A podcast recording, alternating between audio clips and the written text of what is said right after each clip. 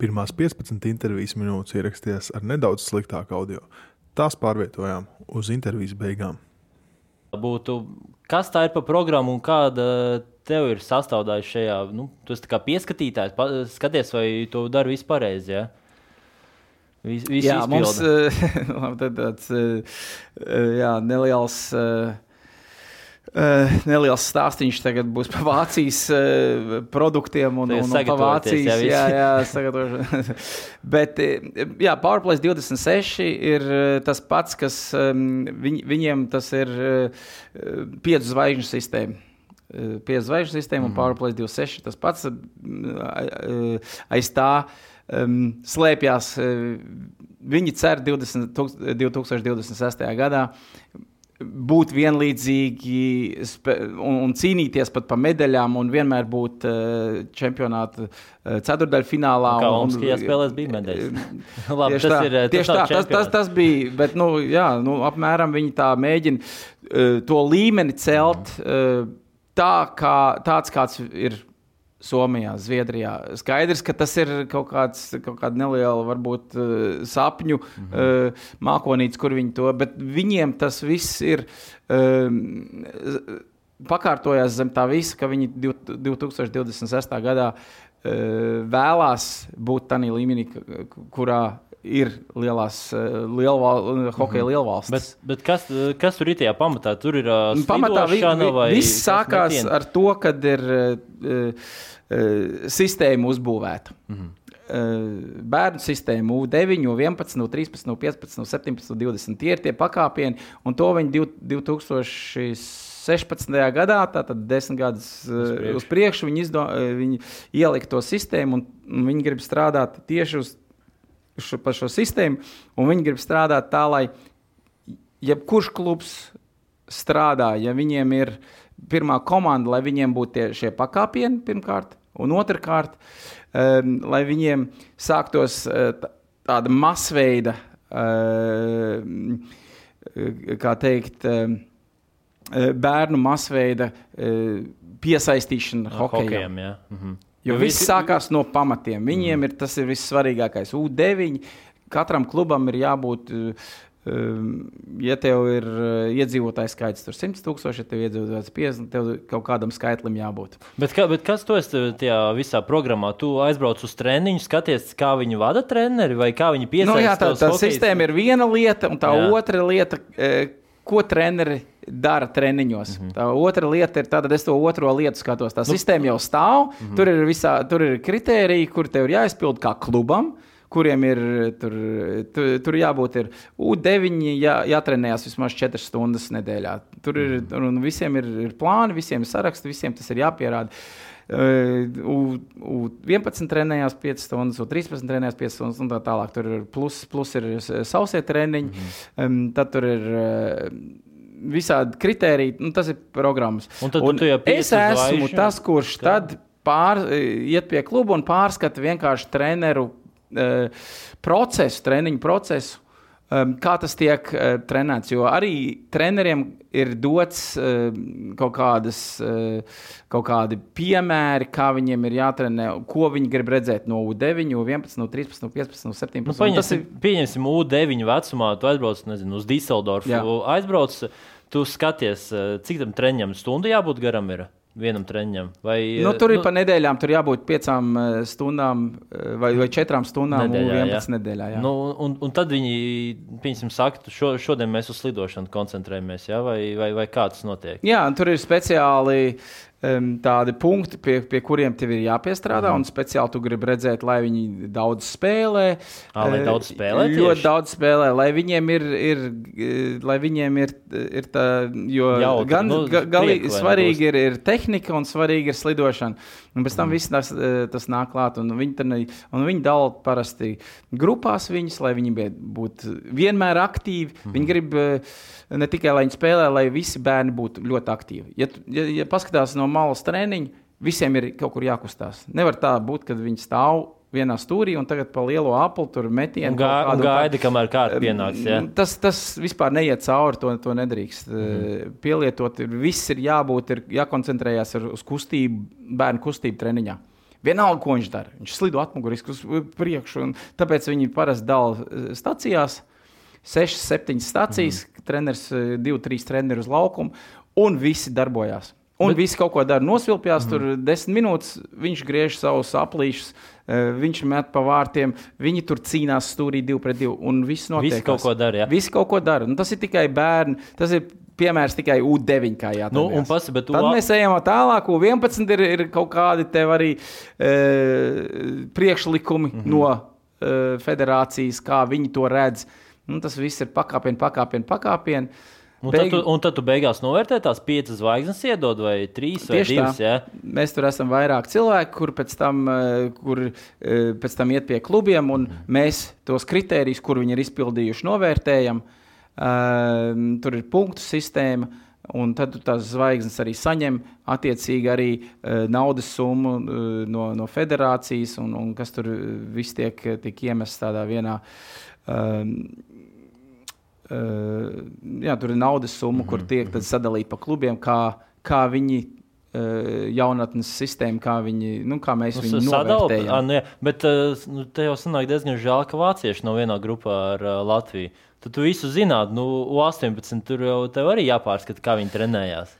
Jā, um, tas nav tik viegli. Es saprotu, ka viss kā būs paplāts. Būs. Kā, jā, kā trenējās, eh, man ir skaidrs, bet izlases eh, kopskatījums ir savādāks. Un, ja tev vienkārši ir labāks spēlētāji, kur tu, kur to plānu izpildi, tad tev ir labāks spēlētāji. Mēs jau paši zinām, Štucli un Peterko un Raihels, kur tika draftēti pirmajā jā.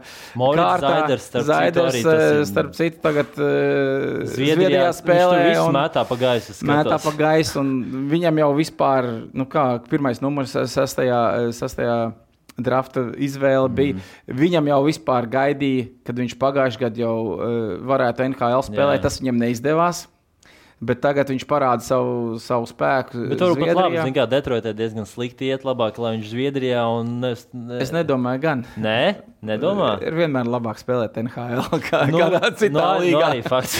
tu, tu izbaudījis. es, es, es nedomāju, ka, viņ, ka viņš ir priecīgs bija, ka viņu kaut kur um, uh, aizsūtīja vai, vai kā, kā unloan, ja tur ir aizdeva, izīrēja. Jā, jā, jā, tieši tā.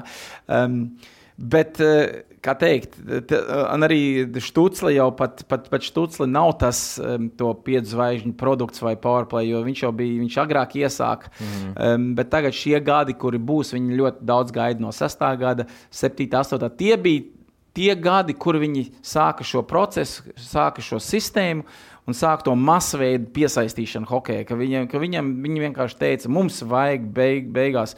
Um, valsts 82 miljoni. Nu, jāsāk kaut kas ir darīts. Mm. Skaidrs, futbols ir numur viens. Skaidrs. Jā, tas, Bet tie visi, kas tur ir. Eh, bērni, mums jāķer katrs bērns, jo mums ir specifika, specifiska, um, specifisks sporta veids, mm. kur mums jāmāk slidot. To nevar vienkārši sākt septiņos, astoņos gados, um, jo tev ir slidošanai jābūt topā vienkārši. Varbūt uz basketbolu, varbūt uz handbolu, varbūt tādos sporta veidos tu vari sākt drusku vēlāk. Jā, bet hokejam tev ir mhm. jāsāk no bērnu dārza, jāsāk pie, piesaistīt jau no uh, 4, 5 gadu vecuma, lai vienkārši šie bērni uh, būtu hokejā un nevis kaut kur citur.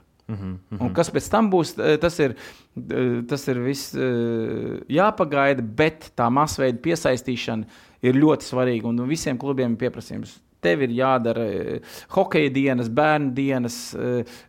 Tie ir viena no tiem kritērijiem, kur ir vienkārši neatliekami. Tad tu vispār nevari iesākt savu hokeju klubu sistēmu kaut kādu, ja tev, tev nav pamat, pats pamats. Un tas pats pamats ir U7, U9. Mm -hmm. Pievēršoties pamatiem un atgriežoties tavā profesionālajā karjerā. Pieminēja jau tehniskais hokejs. Katru pavasari tevi gaidīja, cerēja, ka tu būsi brauks palīgā izlasē, jo nu, Latvijai nu, pietrūkst tomēr tie centru uzbrucēji. Hmm. Tagad uh, gan jau skatās arī kāds jaunietis, varbūt viņš domā, nu, Es nu, gribās spēlēt tā kā Herberts spēlē. Tu vari pateikt recepti vai tādas nianses, uz kurām vajadzētu pievērst uzmanību, lai nu, izaugtu varbūt nevis prototyps kā tu, bet uh, lai, lai būtu labs centru uzbrucējs. Kas ir vajadzīgs labam centru uzbrucējiem? Nu, vairākas lietas ir vajadzīgas labam centra uzbrucējam, un ne tikai labam centra uzbrucējam, bet arī malējiem mhm. uzbrucējam. Un, un, un es varētu ieteikt um, to, ka vajag daudzveidību jau no, no, no bērna kājas. Tev nevajag vienkārši tikai, tikai hokeju spēlēt. Tev vajag uh, tenisu, galda tenisu, futbolu, basketbolu, ko tu vien vari, visi sporta veidi, jo tad tu būsi tiešām, tev būs gan koordinācija, gan tev reakcija būs, jo, jo visos sporta veidos ir kaut kas dažāds, ko tu paņem. Un tas tev palīdzēs pilnveidoties kā, kā spēlētājam un kā hokeistam. E, nebija tādu brīžu, kad es tagad ar tiem telefoniem tas ir šausmīgi, tas ir, tas ir briesmas. Jā, es saprotu, ka ir ļoti interesanti un tā tālāk, bet, Bet uh, fiziski tu nepilnveidosies. Laiku, ne? nepilnveidosies. Mm. Nu, nu, galīgi, tas ir galīgi, galīgi garām. Un, un tāpēc, jo tu uh, esi um, vairākos sporta veidos un, un, un aktīvāks, tas tev ļoti palīdzēs. Tad jāsaka, tā, ka eh, nākošais solis ir, ir ka tu jau esi tādā gultnē un ka tev ir labas dotības. Uh, tev kā, kā bērnam vajadzētu tomēr arī spēlēt centra pozīcijā, jo no centra pozīcijas tu vienmēr varēsi iziet uh, uz malu, spēlēt, vai pat, pat aizsardzībā pēc tam. Bet ļoti svarīgi ir tā spēles sapratne. Un, ja tev tā nav, tad, ir, tad tev būs grūtības eh, vispār kaut kur izsisties. Tāpēc es saku visiem arī treneriem, kad, ir, kad bērni vēl spēlē U7, U9 Mais, mainiet viņus, mainiet pozīcijas, spēlējiet. Ka nevajag tā statistiski ielikt tā, vienā vietā. Nevajag ne? uzreiz pateikt, tu esi aizsargs, tu esi mm. liels un tu man stāvēs priekšā un viss tīrīs. Jā, vai tas, tas varbūt... kurš neprot slidot, tas vārtos? tas, kurš neprot slidot, to liek vārtos, un, un, un vai tas, kurš neprot slidot, tas lai stāv aizsardzībā un vienkārši tur, tur arī tur stāv. Um, tas nav pareizi, jo Ehm, jo šis spēlētājs, kurš neprot slidot, man pēc tam būs eh, varbūt valsts vienībā centrālais uzbrucējs, kurš, kurš ar savu masu būs power forwards, kurš, Jā, kurš eh, sitīsies pirms vērtiem spēku uzbrucējs, tieši kā tu saki. Ehm, ļaujiet pilnveidoties. Bērni augs, bērniem parādīsies kaut kāda muskuļa, bērni kaut kad gribēs spēlēt hokeju. E, vienkārši neliekiet zīmogu uz, uz bērnu, kad viņš, kad viņš nevarēs nekad hokeju spēlēt, un labāk ielikt viņa aizsardzībā, lai viņš netraucē nevienam. Mm. Tas nav pareizi. Tā kā spēles sapratne ir, ir ļoti, ļoti, ļoti svarīga sastāvdaļa. E, un, un, kur to iemācīties vislabāk ir, ir centra uzbrucējiem. Uh, um, jau no U. Nezinu, no 11, 10, 11 gadu vecuma, kur, kur spēlētājiem jau jāsāk saprot, jāsāk saprast, um, tuvākais ceļš. Nevajag vienmēr tik ātri skriet, vajag, vajag pareizi skriet un pareizi atklāties un tā tālāk. Um, Tāpēc šie ir tie divi komponenti. Palieciet aktīvi, dariet uh, visus sporta veidus, ne tikai hokeju. Un, un, un tad mēģiniet saprast Vasiljos, spēli. Nu, nu, laikam, otrs Herberts Vasiljovs nebūs nekad. Jo, nu, spēles bet, manierē. Eh, bet spēles manierē, uh, jā, kāpēc gan ne? Es nekad nebiju liels spēlētājs. Eh, mēs tagad paskatāmies, mums ir 18 izlasē. Nu, nu, visi ir pāri 1,80 mm. lielāko daļu. Un ir spēcīgi puiši. Un, un, un, um, mēs vienmēr uzsveram uzsveram to, ka, ka spēles sapratne ir tik svarīga sastāvdaļa, ka tev varbūt tu neesi tas pats labākais hokejs un pat labākā tehnika, bet tev, tev ir spēles sapratne, tad tu esi soli priekšā visiem. Tas ir. Tas ir tas to, to nevar pielikt, to mhm. nevar, to nevar atņemt. Tas tev vienkārši ir. Un, un tas tev ir, ja tu jau no bērna kājas sāc uh, saprast šo, šo hokeja spēli. Varbūt pat uh, es, kad, aug, es, es, es, kad biju bērns, es skatījos Dienāmo Rīgas spēles. Es skatījos, man interesē. Skaties, kā centra spēlē, jā, vai nu, atsevišķi. Jā, pozīcijas. nu toreiz vēl varbūt ne, kad bija, ka man, man tas neinteresē. Man, man uh, vairāk interesēja, uh, vai uzvarēja, vai zaudēja, un, un interesēja vienkārši hokejs. Kad ledus mašīna izbrauc tīri, jā, leda. Tas man tiešām neinteresē. Neinteresē tik ļoti. Jā. Nē, bet, eh, jā, kad tu pats skaties spēles, piemēram, tagad KHL, tagad visur NHL, tu vari var YouTube skatīties mm. visu. Eh, pievērs, vajag vienkārši pievērst uzmanību to, kā, kā spēlētāji vienkārši domā uz laukumu, nevis tos vienkārši tos highlights skatīties, jo tas ir vienkārši fantastiski un tie spēlētāji to var darīt. Mm, tev tas neizdosies. Vienkārši tev vajag vienkārši konkrēti uh, spēlēt tādu spēli, kādu, kādu tu vari spēlēt. Un tā spēles sapratne vienkārši ir neatņemama. Mm -hmm, mm -hmm. Mums tagad jāpaņem atkal pauze, tad atgriežamies. Kad, eh, kad noslēdz karjeru, daudz treneru teica, ka nu, varbūt pat ne daudz, bet bija tādas runas, ka nu, tagad Latvijas izlasē būs trūkums eh, centru uzbrucējiem. Kāds tagad ir eh, skats nākotnē, un labi, pašreiz, ja, ja mēs esam labākajā sastāvā, ir diezgan optimāli, bet kā, kāda nākotnē izskatās tas skats trenējot U18 izlasi? Uh, Es neteiktu, ka būtu problēmas ar, ar centru uzbrucējiem, jo mm, tagad uh, jau vairāk spēlētāji tomēr ir uh, daudzpusīgi. Viņi, viņi var pārkārtoties no, no centra uzbrucēja uh, amplitūda aiziet uz malu un, un otrādi. Mums ir vairāk um, centra uzbrucēji, tie paši, kas spēlē mums NHL. Tie ir mm. visi centra uzbrucēji un, un var spēlēt gan centrā, gan malā. Um, tā kā nākotnē tomēr. Uh, izskatās ar centru uzbrucējiem. Ja būs ok. Viss jā. būs ok. Tas, tas, to pašu var teikt arī par vācergiem. Nu, nu, tur mums ir lērums ar vācergiem, un tur ir tik liela konkurence. Mēs pat esam vairākus vācārus neesam pat redzējuši, kā viņi spēlē. Viņi spēlē Ziemeļamerikā jau vairākus jā. gadus. Um, tā kā um, uz tādā pozīcijā ņem jau pūru, viņš, mm. viņš palīdzēs Latvijas izlasēji. Um, un aizsardzība? Aizsardzība tāda ir, kāda ir. Mums, mm -hmm. mums, eh, es domāju, tas ir viens klupšanas akmens eh, Latvijas izlasē, kur, kur vajadzētu tomēr um, arī skatoties tā, kā, kādi aizsargi mums bija iepriekšējās sezonās, U18 un U20. Um, tur mums ir jāpiestrādā, un, un, un mums varētu pat būt kaut, kaut kad aizsargu, labu aizsargu trūkums. Spe, arī skatoties uz to, ka mums trūkst laba, labā roka aizsargiem. Jā. Tas ir ļoti liels mīnus, jo mēs redzam, ka NHL, kā Zviedri spēlē, viņiem vienmēr ir viena labā roka, viena kreisā Katrā roka. Pusē, ir, un tikai mm. iet tās piespēles pa, pa labi, pa kreisi, viņiem nav jāpārliek. Ir, jo es jau redzu mūsu treniņos pie U18. Nu, ir nērti otrai rokai pieņemt, un tad vienmēr ir sanāk uz nērto pusi kaut ko, un, un tu zaudē gan laiku, gan precizitāti un tā tālāk. Tāpēc tas ir ar uzbrucējiem. Es domāju, mums viss būs kārtībā. Tur jau vienmēr ir kaut kādi mm. produkti, kur nāk un, un, un vienmēr parādīs sev no labākās puses. Mm, ļoti liels mīnus ir tas, ka mums nav labā tvēriena aizsargi. Tas, tas varētu būt deficīts liels. Ir, jā. ļoti liels mīnus, eh, un, un, un to mēs tā vienkārši nevaram uh, izaudzināt, jo nu, nav tā vienkārši. Mm -hmm. Jums izlasē nav neviens, kas ir ar uh, labo no iztvērienu?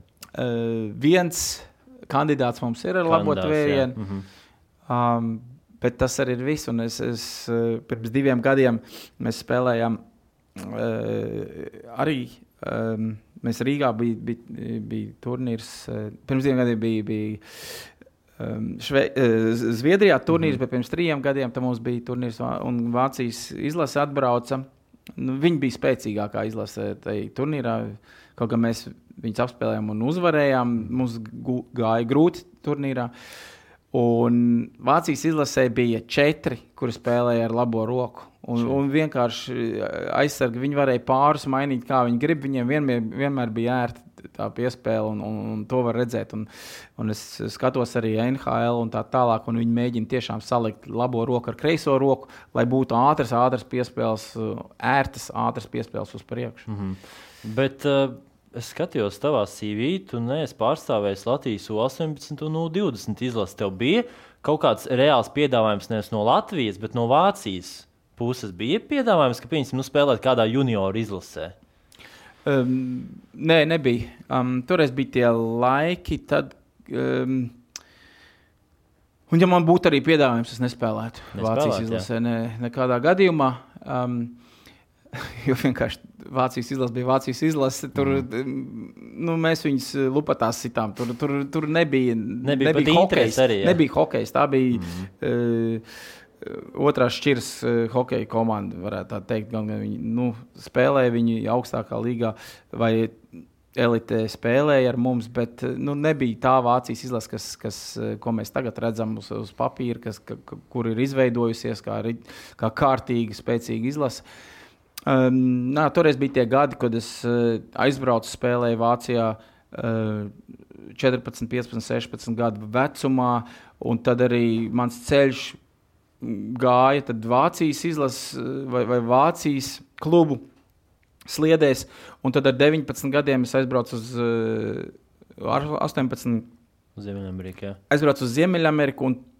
Tur varētu teikt, ka pārtrūka tā, tā līnija, jo uh, man bija uh, vēl sakari ar uh, Baldonieku kungu, kurš bija uh, kurš bija izlases, jā. jā, visām izlasēm bija menedžers un bija interesēts mani paņemt. Un, un ar 18 gadiem, jo tie bija tie laiki, kad, kad visi juka bruka, ka mums bija jāsāk no, no C grupas un no sākām nolas, lēnām jā, jā. augšā kāpt.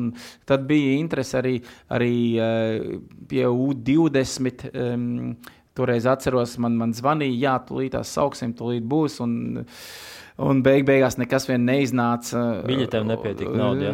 Nezinu, kam nepietika nauda, vai aizmirsās, un, un nevarēja sazvanīt. Kā, kā mums pazuda numurs. Ja?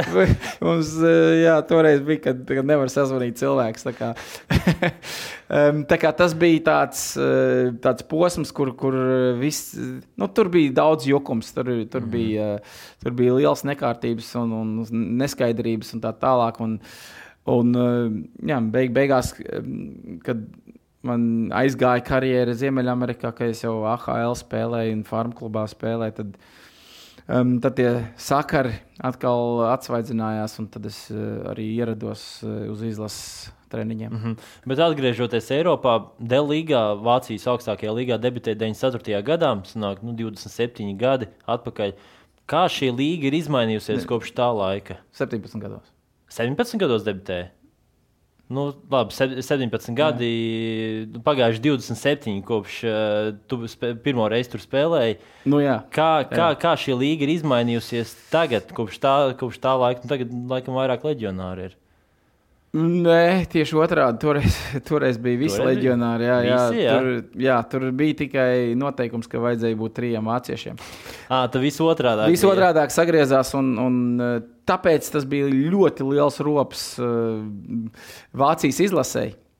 Jo vienkārši nebija spēlētāji ar Vācijas pasēm. Tur viss mm. varēja ārzemnieki spēlēt. Um, Bet pat līga? Pati līga bija spēcīga, skaidrs, jā, bet, bet tas neko nedeva ne Vācijai, ne Vācijas izlasē, ne, ne, ne ar tiem klubiem, jo visi bija dārgi spēlētāji, kur nāca ar pat no NHL spēlēju un tā tālāk. Tā kā, to vienkārši to līmeni nevar noturēt ilgu laiku, un tas, tas bija vienkārši nevajadzīgi. Arī, un, un mēs redzam, ka tagad viņi mēģina samazināt to uh, ārzemnieku kvotu. Mhm. Um, tagad ir jau, jau bija pagājušos gados no 11, tagad ir 9, būs arī nākošos gados 8, pēc tam 7, un viņi mēģina samazināt. Kaut gan uh, daudz, ir, daudz pretojās un tā tālāk, bet uh, tas ir vienkārši vajadzīgi, lai la, uh, Vācijas izlase varētu pilnveidoties. Kurā vietā tu ierindotu Vācijas līgu Eiropas uh, līgu sarakstā? Jā, nu, tas ir grūti. Tā vienkārši. Es domāju, Mm, KHL ir viennozīmīgi Eiropā eh, numur viens, tad ir eh, Šveice un Zviedrija varētu eh, salikt tā pa plauktiņiem. Um, tad jau arī Somijas līga ir ļoti laba mm. līga. Un es domāju, ka kaut, kaut kur tad varam Somiem, iebraukt, jā. iebraukt arī ar, ar DL klubiem. Jo nu, jāskatās, jau ir līgu tā salikt pa plauktiņiem ir grūti, jo, jo jāskatās, ir, kāds klubs ir. Mm. Jo arī Vācijā ir tā, ka ir 3-4 klubi, kuri ir ļoti spēcīgi, kuriem ir nauda, kuri var arī labākos vāciešus uh, maksāt un tā tālāk. Nu, ir tādi klubi, tādi, um, kuriem kur tiešām cīnās par izdzīvošanu. Tā kā visu līgu kopā ņemt ir grūti, bet ja labākie klubi tiktos tad uh, labākie klubi varētu arī, arī pretendēt un, un, un sisties ar, ar, ar KHL komandām. Mm -hmm. Nevēl arī pārbaudas spēles bijušas ar NHL komandām, Vācijas klubiem. Jā, un tas ir ļoti populāri. Un, un es domāju, NHL tas arī nedod pievil, pievilcību un tā tālāk, mm. un, un popularizē hokeju Vācijā. Tev joprojām ir viens spēles rekords, astoņi gūtie punkti. Jā, Vienas tas, spēles jau nav, tas, nav neviens to pārspējis. Es domāju, tas, ilgi, net, tas ilgi netiks pārspēts. Tas, tas, tas bija vienkārši fenomenāla spēle. Varbūt arī at, atminēties to spēli. Atminēties var. Es, es katru dienu varu atminēties. Jā, jā viss tā, viss astoņas ripas stāv mājās vēl. Es jau neiemetu nu, ne jau astoņas ripas. Bet, bet nu, tā vai tā astoņu punktu spēle? Ripa stāv, astoņu mm. punktu spēle. Jā, to ripu mm -hmm. paņēma. Um, no sākuma jau vispār es. Uh, neiebrauc, tad, kad, kad, kad viss notiekās, ka viss tik daudz sanācis un tā tālāk. Tikai, kad, Vairs neskaitīja. Kad, ne, nevis neskaitīja, bet nu, tas tā. Nu, spēle gāja no, no, no rokas. Tur pirmā, pēc pirmā perioda atceros, bija 0-1. Mēs, mēs zaudējām, tad otrs periods kaut kādā aizgāja. Mēs mm. bijām 4-1 vadībā.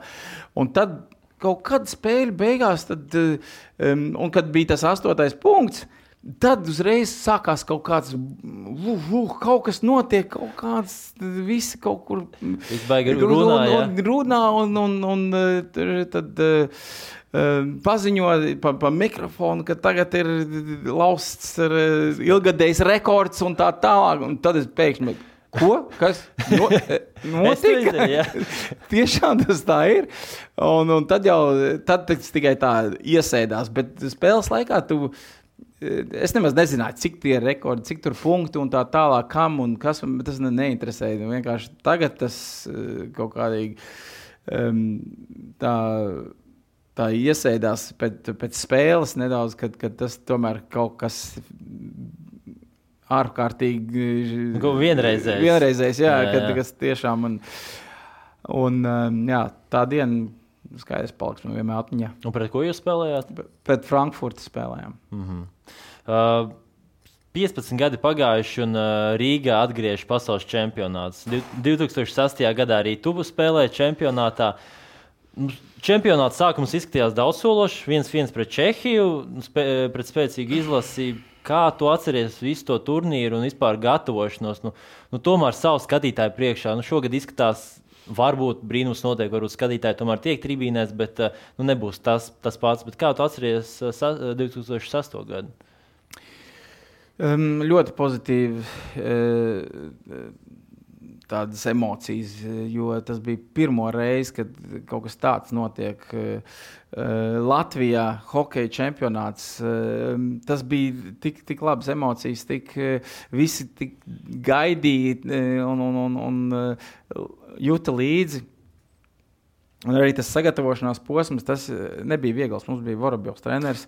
Jā, e, ļoti smags process notika. Mums, pirms treniņiem mums bija zāle, mēs dzelžus cilājām. Mums tiešām tas, tā bija tāda kārtīga Pirms no... sezonas treniņa nometne. Jāsaka, no, nometne sezonas beigās. Tas, tas, un, un, un, jā, it kā sezona iet uz beigām, bet tev bija jāstrādā divreiz smagāk nekā tu esi pieradis to darīt. Mēs visi zinām, Vorabjo kungu, kurš, eh, kuram nebija atlaides. Vienkārši tev sāp kāja, nu vai nu ej uz mājām, un paliec tad arī mājās, vai nu, vai nu ej trenējies. Un, es atceros.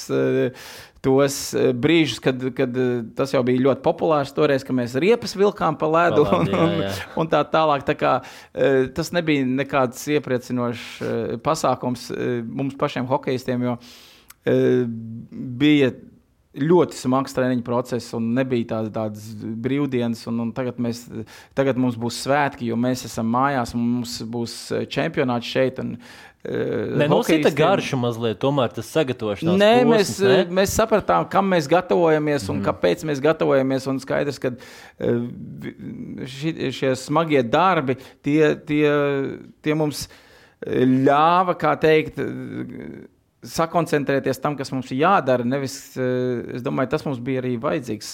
Ļoti, ļoti, mēs zinām, kas mums jādara. Mēs nedrīkstam vienkārši atbraukt, tagad mēs uzspēlēsim un, un tikai uz emocijām mēģināsim eh, pieveikt pretiniekus. Um, kā nekā mums jāspēlē ne tikai par mums, bet arī skatītāju valsts un, un tā tālāk. Un tas ir mūsu mājās, notiek turnīrs, mums jāparāda sev no labākās puses. Uh, Bet, um, bet tas pats turnīrs, kāda bija iekšējā atmosfēra komandā, tur nebija dalīšanās, tomēr arī vēl nometnēs. Uh, nu, e, Latvijas monēta. Nē, toreiz uh, nu, tas, uh, es domāju, bija ne, neliela dalīšanās, nelielas problēmas ar, ar pašu treneru. Tur, tur bija uh, spēlētāji, kur, kur nevēlējās spēlēt, vai, atkal, vai viņš redzēja, viņu, ne, neredzēja viņus komandā un tā tālāk. Varbūt tas bija tāds neliels šķērslis uh, uz čempionātu, bet, es, bet toreiz nebija. Um, tā, tā bija vienota. Bet, vienot bet jums bija tik, komanda. tik sīva tā gatavošanās, ka laikam arī bija pat kautiņš uh, treniņā. Jā, bet nu, kur Vai... tas nenotiek? Tas jau, tas jau ir normāli. Tas visur notiek. Tas, ja? tas, tā ir emocijas. Hokejistam, ja nav emocijas, tad viņš nav hokejs. Tur jābūt emocijām, tur jābūt ir, uh, gribai. Un, ja divi cilvēki tik ļoti grib to ripu, un tikai viena ir, un mums ir desmit spēlētājas laukuma, tad sanāk saķeršanās, mm. sanāk grūstīšanās. Skaidrs, ka uh, nu, treniņos tev ir jāspēlē, kā tu spēlē, spēlē. Nevis mm. ar atlaidēm, nevis ka viņam ir ripa, es viņam viņu neaiztikšu. Sanāca iegrūst bortā, ir arī spēlētāji, kur, kur uh, pieprata šo spēku spēli un tā tālāk. Un tāpēc uh, mums arī bija vairāk vecāku spēlētāju, kuri mm, vēl komandā spēlēja un viņi nebija apmierināti. Uh, Tā kā saķeršanās gadās vienmēr, un, un tas ir normāli. Un, un, un es to uzskatu, pat tas, ir, tas iederās treniņu procesā nedaudz. Pat. Par, uh, turpināsim par sastāvdaļu gada čempionātu pēc pauzes. Zīmīga spēle, vēl pats atminos um, 0-11 pret Kanādu. Arī eh, pirms pāris dienām valsts sižets uh, klīda apkārt par to.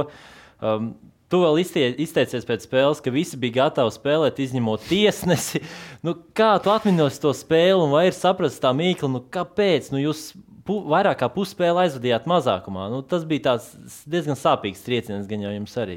Jā, nu labi. Uh, nu, manā atmiņā ir uh, vispār palikusi pirmā spēle vairāk nekā spēle pret Kanādu. Es mm. atceros, pret Čehiju bija nu, vienkārši tās emocijas, nevar. nevar Redz, mēs, mēs redzam, ka Čehijas izlasē Ganā pret Čehiju. Ganā, Čehija, tieši Ganā, Čehija bija mums pirmais pretinieks, kur, kur vienkārši nu, jumts cēlās gaisā skatītāji un, un, un visi līdzjutēji un tā tālāk. Pirms, pirms spēles izējot uz laukumu, vienkārši es, es nezinu, kāpēc man tā nekad nav bijis, ka nu, vienkārši mandrāžas sākās. Vienkārši, nu, tāpēc, ka, nu, tas ir neizskaidrojams, neizskaidrojams sajūta, kad, kad visi vienkārši grib un, un, un, un uh, vienkārši. Um, Nā, lūk, arī mēs, laikam ir 0-11. Jā, kā, jā. Kur... Nu, tagad, un pa otro spēli, tagad pa jā. Kanādas spēli, nu, kā tas sanāca, nu, tā, tā arī sanāca, un tā arī bija, kā es pateicu. Nu, tiesneši vienkārši, uh, labi, es saprotu, varbūt bija tie norā, pāris noraidījumi, kurus mums iedeva sākumā, bet, nu, bet, nu mm -hmm. Gan arī pa neko sāka dalīt noraidījumus, kad tu pieskaries ar nūju vai tā. Un, Un, nu, mēs redzam, Samjono, kurš jā. vienkārši nu, nu, smējās par tādiem noraidījumiem. Un, un, un, uh, tas bija šoks. Un, un ne, es nerunāju par mūsu izlasi, kur mēs teicām, ka uh, uh, Jā, mums tikai dod noraidījumus, ne pa ko. Ne tikai mēs to teicām. To, to pašu teica kanādieši. Mm. Viņi brauc, viņš saka, nu, what's going on here? Nu, jā, kas, kas Let us play hockey. Jā. Jo kanādieši paši ne, nesapra, ne, nezin tādu hokeju, kur tur uzsit tev pa, um, pa kaut kādiem kājsargiem, tev divu minūšu dod vai par rokām nedaudz tā tālāk. Kanādieši paši spēlē spēka spēli, aktīvu spēli, iet uz, vā, uz vārtiem, grūstās un tā tālāk. Mm. Un tas, ka mēs bijām tie, sliktie cilvēki, kuriem vienmēr bija jāsēž. Tas, tas bija vienkārši neizskaidrojami. Bet uh, bija komunikācija tev arī ar tiesnesi. Nu, ko viņš teica? Ka, kāpēc viņš dod tādus noraidījumus? Vai, vai Tiesnešiem ne... nav jāizskaidro noraidījumi. Tiesneši, kad nolemj kaut ko, viss tas ir neapstrīdams. Mm -hmm. Vienalga, ko tu saki, brauc pie tiesneša, viņi pagriež tev muguru un aiziet. Vienīgais, ko tu vēl nopelnīji, vēl desmit minūtes nopelnīt. Viņiem nav jāizskaidro savas, uh, savas darbības. Mm -hmm. un, un toreiz arī tā bija. Pie tiesneša ne, nevarēja piebraukt. Arī tagad, eh, čempionātā, mēs skatāmies, nu, nu tiesnesis ir vienkārši. Uh, viņa loma ir, ko viņš pasaka, tas arī tā ir. Nav, nav tur nekāda strīdēšanās vai iest, un prasīšana un neko. Viņš pasaka, mm. tā ir, un viss, ja viņš pieiet pie treneris, tad izskaidro, un arī neko treneris nevar pateikt. Viss tas ir, kas ir. Un toreiz bija tāda situācija, um, norādījums ir, ej, sēdi. Jā. Pēc divām minūtēm nāca ārā, noraidījums ir, ej, atkal sēž. un, un nebija tur nekāds skaidrs. Tur bija silts soliņš. Viss tas pusē, process jau, jau to pasliktināja, ka tie kanādieši vienkārši nepažēloja mūs un, un, un katru izdevību arī izmantoja. Jā. Ja es nemaldos, bija desmit vairākuma vārti. Mm. Es tagad tiešām nevaru, bet viss katru reizi, kā mēs sēdējām, bija gandrīz vai vārti. Tā kā, um, viņiem jau arī bija zvaigžņu sastāvs, Krosbīs, tur Šenahens, viņiem tas sastāvs bija nu, kārtīgi pielādēts.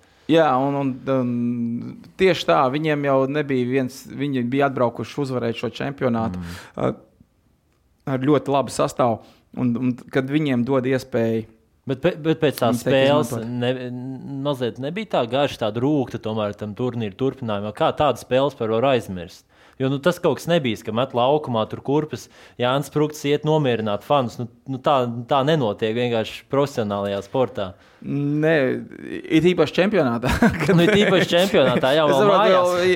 Ja, ja, spēlē klubā un tā, tas Jā. var gadīties. Un, un, nu, labi, kurpe varbūt nē, bet, bet kāda mo vai... monētu mēs vienmēr esam redzējuši uz laukuma, kas, kas mm. ir, ir arī tagad jau, nu, tagad vairs nav, bet bija sastāvdaļa no hokeja, kad kaut kas negāja, vienmēr bija kapeikas. Lidoja, bet, Saņemties nebija viegli. Nē, un toreiz atceros arī Vorobjovs mums eh, video rādīja, un, un, un, un katru golu mēs gājām cauri un tā tālāk. Viss 11 gols. Viss, nu ne tikai, un, un bija arī. Kur tu brauc, ko tu dari, kāpēc tā un ne tā, un, un vienkārši, nu, nu komanda bija sašauta. Nu, nē, nepažēloju. Es nezinu, vai Varabils kādu vispār kādreiz ir pažēlojis. Un, un nu, bija ļoti liels. Uh, jā, tāds, uh, nu, tā, tāds sarūktinājums, un, un, un um, domāju, tas tā spēle mums iedragāja arī nedaudz. Uh, Tālāko, gaitu, tālāko turnīru gaitu. Jā. Mm -hmm, mm -hmm. Labi, divus gadus vēlāk gribam parunāt arī par Kanādā čempionātu Halifaksā. Toreiz tev bija 57 punkti. Tā bija otrā labākā sezona tavā karjerā Vācijā. Pirms aizbraucu uz čempionātu, gadu iepriekš 30 gūti vārti. Nu, tu biji sanāk, laikam, 5 sezonas, tu biji jau Eiropā atgriezies. Nebija tā gadījumā, kad Halifaksā kāds tur nu, NHL komandas pārstāvs pienāk, saka, nu, tev diezgan labi iet Eiropā, brauc spēlēt pie mums. Jā, man bija. Man bija vairākas iespējas atgriezties Amerikā. Um, arī kad es aizbraucu, pirmo gadu es spēlēju pēc Amerikas, um, bija Krievijā, spēlēju gadu, pēc tam atbraucu Habārovskā, un pēc tam es spēlēju. Eh, sāku savus uh, hokeja gaitas uh, Nīderlandē, vienu gadu mm. nospēlēju Vācijā un tad uh, Krefeldā. Un, kad es biju arī pēc pirmā gada uh, Krievijā, man, man zvanīja tas pats treneris, kurš uh, Eh, kurš man bija Orlando. Viņš bija galvenais Nešvilā. Un, un, un, eh, bet visas tās sarunas bija tādas, ka, um, jā, mēs tev dosim līgumu, bet tev, tev būs jāsāk AHL un tā tālāk. Un, un, uh, toreiz man, es nezinu, nu, nebija kaut kāda pievilcība vēlreiz sisties 29 gados uh, un no, kaut, kur, kaut kur atkal mēģināt, jo es to sistēmu saprotu. Tur ir pašiem savi drafti, tur ir pašiem savi, savas cerības, kur spēlē AHL. Un, ja es būšu tāds pats spēlētājs, kā gados jaunāks par mani, kāds uh, cits, tad viņi vienkārši viņu ņems un nevis mani. Un man tā karjera tā arī beigsies, tad AHL, kur es, varēju, kur es nospēlēšu uh, sezonā vēl simts spēles. Varbūt pat netikšu uz, mm. uz izlasi. Tā kā ne jau tas, ka es izvēlējos vieglāko variantu, vienkārši es neredzēju vairāk savas iespējas aizķerties NHL. Ne jau tā kā es pateicu, ai, es, es labāk tepat tās pasēdēšu, viss būs jā. labi. Bet, bet es sev teicu, ka man nav iespējas NHL vairāk. Man tas, tas bija mans mērķis, kurus es sasniedzu. Un uh, otrā tāda šance, ja viņi tiešām man vēlētos, viņi varbūt piedāvāt man vienu gadu līgumu, tur EKL, vienvirzienu līgumu ar, ar mazu summu vai ko, mm -hmm. tad, tad skaidrs, tad es rautos uz turieni un plēstos un vienalga. Bet um, tajā stadijā, kur man piedāvāja šo līgumu, um, es skaidrs, ka vienmēr bija, bija par un pret un, un vairāk um, tomēr pret, jo es sapratu, ka tas ir vienkārši tev, tev, tev Amerikā mēģinās cilvēks salauzt simts spēles, spēlējot atkal un, un, un tā tālāk. Un tā kā medulies ausīs, jā, kad tu vari no apmēram. Tu esi labākais jā. trenējies, viss būs, viss būs labi. Būs un, un, un tās treniņu nometnes es esmu izgājis cauri NHL, kuras, kuras nav viegli, kur, kur arī tev ir. Vorobjov stilā?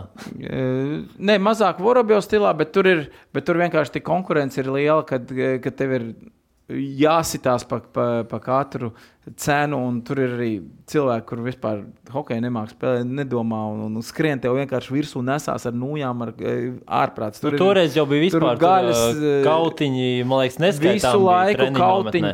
Nu, labi, no kautiņiem jau tur, tur kāvās tie, kur savā, starpā, kāvās, jā, jā. Bet, bet ja tu pret viņiem esi uz ledus un viņš skrien uz tevi, viņš tev sitīs, viņš tev nežēlos. Tā kā, um, tur e, tā, procesam vēlreiz iet cauri un sev mocīt. Nebija vēlme. Uh, vēlme nebija, un nebija arī nu, kam mocīties. Tiešām, ja, tev tādas iespējas ir, um, gandrīz nav iespējas nekur NHL spēlēt. Ļoti labas līgas ir Eiropā un, un, un Vācijā. Es ļoti labi um, iejutos. Man nebija vēlme mainīt kaut ko. Bet Nešvila, kas vēl bija, vēl bija kaut kādas komandas, kaut kādas. Bija Nešvila, bija.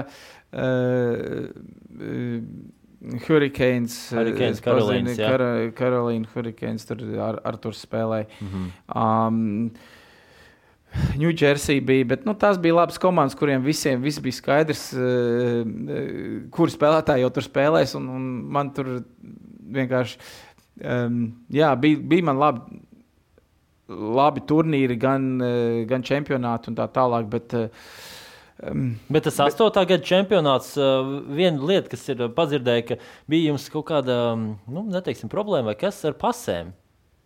Bija kaut kāda tāda lieta Halifaksā.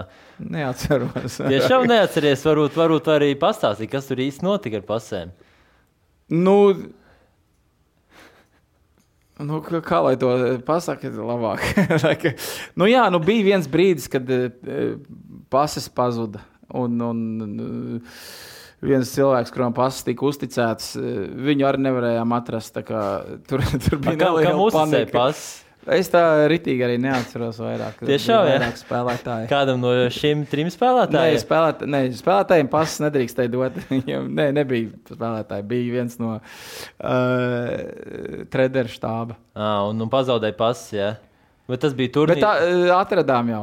At, turnīra laikā bija tā, ka pašā turnīra sākumā pasas tika savāktas, jo vajadzēja tur vai nu vīzas, vai nu, vai nu mm. pieteikumu numuru vai ko un tā tālāk. Un, kad eh, šis cilvēks, kuram eh, pasas tika uzticētas, nāca un prasīja pasas visiem, tas saprata, ka kaut kas nav kārtībā. a, kur, a, kur beigās atradās? nu, es, kā lai es to zinu? Neatceries? Tiešām nē, bet parādījās pēc tam. Bet, bet varēja palikt, palikt tā, ka viss vis palikt vienkārši Kanādā. Ja? Būtu jāmeklē tur klubs. Vai arī, nu, vai arī caur vēstniecību jātaisa. Būtu būt nelielas problēmas. Bet tādā, tādā jocīgā kārtā visas problēmas atrisinās eh, kaut kad. Un arī ir ar, ar visiem lidojumiem, kur mums ir pa bagāžu bijis jāmaksā un tā tālāk, un kur eh, federācija eh, nebija, nebija tik nu, vaļīgi, lai varētu nomaksāt to, to summu. Kaut kādīgi mēs sarunājām vienmēr, ar, kad ielādēja pa, pa, pareiz, pa, pa pareizām durvīm un nevis, nevis atstāja summas, kur viņas atrodas. Bet tur jau ar summām, vai, vai tas bija tajā gadā arī, ko Jānis Sprūktam nebija gadījumā, kad viņš bija paņēmis citu spēlētāju, vai viņam atsūtīja citu spēlētāju summu, vai kaut, kaut kas tur arī bija? Nē, es zinu, ka mums jā, nu, ir bijuši, man liekas, katru lidojumu, kad mums toreiz bija, mums bija. Vienkārši mums ir liels svars visām somām vienmēr ir, kurš, kurš netika nekad pieteikts. un, un, ja jau tev ir pārsvars, un vēl somas, kuras nav vispār, jo, jo ārsti, doktori un masieri, viņi, viņiem jau ir kādas divas, trīs somas. Nu, varbūt hokeistiem viena soma mm. ir. Bet pārējiem tiem doktoriem un visiem tiem ir trīs, četras somas, kuras, eh, un vēl nūjas, vēl, kamēr saliek visus kopā, tur ir tāda kaudze, atkal, kurš, kurš pieteiks, kurš nepieteiks. Um, ir vienmēr bijušas problēmas ar, ar, ar tādu. Es, es domāju, ka tagad vairāk tā nav, bet, bet toreiz bija vienmēr. Nu, kas šoreiz notiks. Ko mēs ko, ko, ko pieredzēsim? Ja? Mums, kas... Bet to varētu grāmatā sarakstīt, kas ir noticis čempionātos. Jā, varētu. Skaidrs, jo, jo katru gadu kaut kas notiek. Un, un, un, Jāprasa, lai Saša saraksta grāmatu. Viņš bija visvairāk čempionātos. bet, bet jums šis strīnieks, kas bija Nižavijas un Cipuls, nu, tas arī bija čempionātos vairākos nu, vadošais uzbrucēju trijo. Kā jūs to ķīmiju savā starpā atradāt? Es, mana Saša jau vienmēr bijis ķīmijas. Es ar viņu jau no bērna. 76. gadā dzimušie. Mēs, mēs vienmēr kopā spēlējām. Um, viņš, man viņa nebija jāsaprot. Mēs, mēs sapratāmies viens par otru. Un, un, un, jā, un, un cipulu paņēmām. Viņš kā ātrs uzbrucējs skraidīja šurp turp ar ļoti labu šāvienu. Es saprotu, kā aiz vārtiem jūs saspēlējāties. Un, Vairākumā. Vairākumā aiz vārtiem bija tāda, nu, to, to laikam, uh, Znaroks ievies tā, to līnijas spēli, mm. kad ir divi aizsargi un trīs stāv. Viens vienā malā, otrs otrs un, un Viens. trešais pa vidu. To pēc tam arī sprukts pieprata, pie, nu, spēlēja arī pēc tam, kad es nespēlēju izlasē. Tāda interesanta kaut kāda, tomēr nestandarta tāda izspēle bija. Un, nu, tas nesa augļus, tas bija ļoti, ļoti labi. Un, un, mm -hmm. Mēs tur ļoti labi sapratāmies kā trīnieks. Un, un tiešām um, patīkami atcerēties visus tos, kur mēs trijotā kopā spēlējām. Jāpaņem pauze. Uh, Olms, Olmskā spēles trijās piedalījies uh, Turīna, Vankūvera, Soči. Katrās arī gūpa pa vieniem vārtiem, kuras tev palikušas spilgtāk atmiņā. Ir?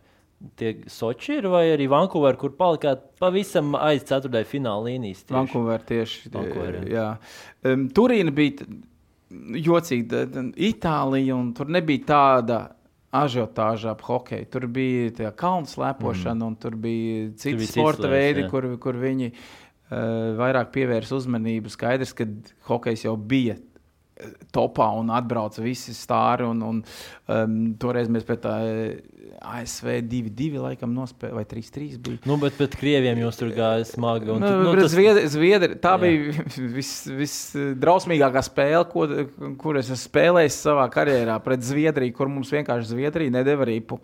Vienkārši nu, nu, nu, netikām Nevarēja. mēs pie ripas. Un, uh, Un, nu, tas bija šausmīgi. Es, es, es ātrāk tajā spēlē, man liekas, es neesmu mainījies tik ātri nevienā spēlē. Es gribēju tikt no laukuma prom. Tas bija vienkārši tie zviedri mūsu vazāji.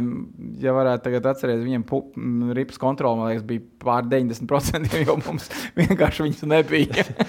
Lūdzu, iedodiet nu, nevar, viņi nevarēja, at, mēs nevarējām viņiem atņemt ripu. Tas, tas bija tā, bija tā. Bet tas bija pat Turīna, un, un tas bija tā, uh, tur mums arī. Um, Pēc tam neizdevās tas, eh, tas nobeigums pret Baltkrieviem un tā tālāk, kā mēs mm. spēlējām. Kazah, Kazah, Kazah, Kazahstānā, jā. 3-6, man liekas. Um, bet, eh, jā, man visvairāk paliks atmiņā ir tieši Vankūvera, jo tur bija tiešām hokejs. Tas ir viņiem. Top vai ne? Nu, vienkārši hokejs ir, ir viss, ko Kanāda var, māca un, un grib. Un, un, un, uh, um, kā viss tika sagatavots, kas mums tika dots un ko mēs tik vēlējāmies hokeisti. Un, un tev, tev bija gan augļi ģērbtuvē, gan tev uh, bija. Uh, mūsu štābam bija slīdā asinātāji. Nu, viss, viss notika, viss, viss bija kā, kā bija.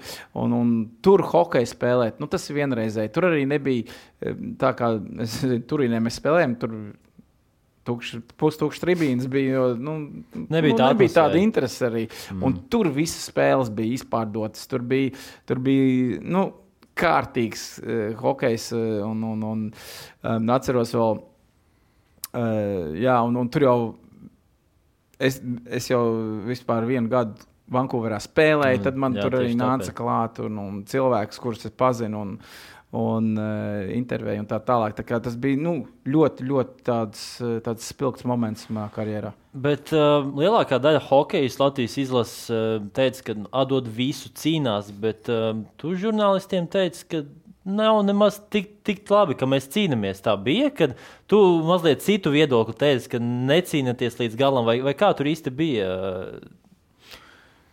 Vankūverā? Jā, Vankūverā. Nē, es tagad tādu neko Vai neatceros. Neatminos, ka tādu kaut ko būtu uh, teicis un kādā Nē, sakarā. Uh, nu šeit ir Sočos. Uh, Vārds vārds gūms. Tāda tāda interesanta. Interesanti, jā, no Boko spēlēja arī vienā komandā, un mēs tieši pirms spēles runājām. Es, Es teicu, es, teicu, iemetīs? Es, es, teicu, es teicu, es ceru, ka tu šodien neesi vārtos, jo, jo tev nāksies ripiņiem tā ārā. viņš, Bet tā arī bija viņš vienīgā, saka, viņš saka, nu, no sākuma tev jātiek līdz metienam. nu, tur, tur arī bija epizodes, kur uh, Ovečkins atceros arī labi, bet nu, nu smūkis starp kājām. Bet... Nu, jā, tā bija neliela cūcena, tā varētu teikt. Jo... Nu, bet labāk arī, nu, spēles, arī šeit spēles izpratne, lasīšana vienkārši ripā atrod mani un, un Sāša Nižavīs no, no borta eh, vienkārši jūt, kad es tur būšu. Un, un, un tā, tā ir tā saina, ko mēs redzējām, cipulis un tā tālāk, uh, Sāša. Un, Bet tas, ta, tas ir arī viens no tiem komponentiem, ko mēs sākumā runājām par spēles izpratni un, un, un, un las, spēles lasīšanu, kur jābūt, kur mm. varētu ripa atlikt. Uh, Un no sākuma redzējām, ka es skrēju ripai pakaļ, un tad sapratu, nu, kur es, ko es daru. Labāk pa vidu, apakaļ. Jā. Ja ripu zaudējam, es būšu pirmais atpakaļ. Mm. Ja ripu uzvaram, es būšu ļoti labā metiena pozīcijā. Nu, tas ir vienkārši. Jālasa tā spēle. Tā bija jālasa tā spēle un, un, un tā tālāk. Un spilgtākā spēle Latvijas izlases sastāvā tas bija 2009. gadā pret Zviedrijas izlasi? Noteikti. Noteikti. Tā, jā. bija skaidrs, eh, bija vairākas eh, tādas spilgtākas spēles, kur mēs eh, ceturdaļu finālā spēlējām mm. pret Kanādu 2-4 zaudējām. Bija, tas bija vispār ļoti labs turnīrs mums trījiem. Un, un, uh, atceros, um, bet pati spēle tā bija tiešām pret, pret Zviedriju, kur mēs, uh, kur mēs viņus vienkārši nospiedām. Vienkārši ar, ar, ar spēka spēli pierādījums kārsums. Vienkārši nu, zvērs iznīcināja. Iznīcināja stūri cilvēku. Un uh, vienkārši mēs viņu piespiedām ļoti nērti spēlēt. Viņi pieraduši bija tādi smuki hokeji, mm. tur, un mēs bijām tādi, tādi ritīgi neērti un, un, un bakstījāmies un grūdām un tā tālāk. Un, nu, viņi bija sašutumā, nu, kā tas var būt. Un viņiem ir momenti, viņi neiemet. Un, un tas tikai tāpēc, ka mēs kaut kur lienam un atkal mēģinam ar nūju tur pa vidu kaut ko atkal tur un tā mhm. tālāk. Un, uh, tāds jā, nestandarta brīdis bija, kad eh, Bulīši pienāca, kad, kad eh, Znaroks nomainīja Masaiski pret Naumu. Naumu, jā, tas un, arī bija. Un Naumovs ielaiž pirmos divus golus vienkārši. vienkārši nepaspēja kaut ko noķert. Nolaiž, nu, kas nolaiž, un mēs domājam, nu kā tas var? nu, nesanāca, nu tik labi iespēja, kāpēc neatstājām Masaiski, un beigās tas tomēr pagriezās. Bet tu arī iemet, vai ne? Es iemetu, Karsums iemeta, uh, Sašam Nišaviem pirmais bulīts norāvā izdevās mm. nedaudz. Uh, karsums iemeta, es izlīdzināju ar pēdējo metienu, un tad uh, Saša iemeta uzvaras eh, bulīti. Nu, tas, tas, tā ir arī tāda neatkārtojama spēle, kur, kur tu it kā jau esi. Nu, jau, jau spēles laikā zaudētājos, un tad tu vēl bulīšos, es zaudētāju, un vienmēr tu atgūsties un, un pret tādu spēcīgu izlasi tie divi punkti. Nu, ir, tā, tā ir spēle, ko es tiešām uh, ļoti labi atceros un, un palikusi man atmiņā. Mm -hmm. Tagad atgriežoties nu, jau pie tagadnes, pie šī gada, Krēfeldes klubs. Tu esi Krēfeldes kluba leģenda, bet šobrīd klubs spēlē, nu, maigi izsakoties, švāki. Viņa pēdējā Vāc Vācijas hokeja līgā spēles zaudē.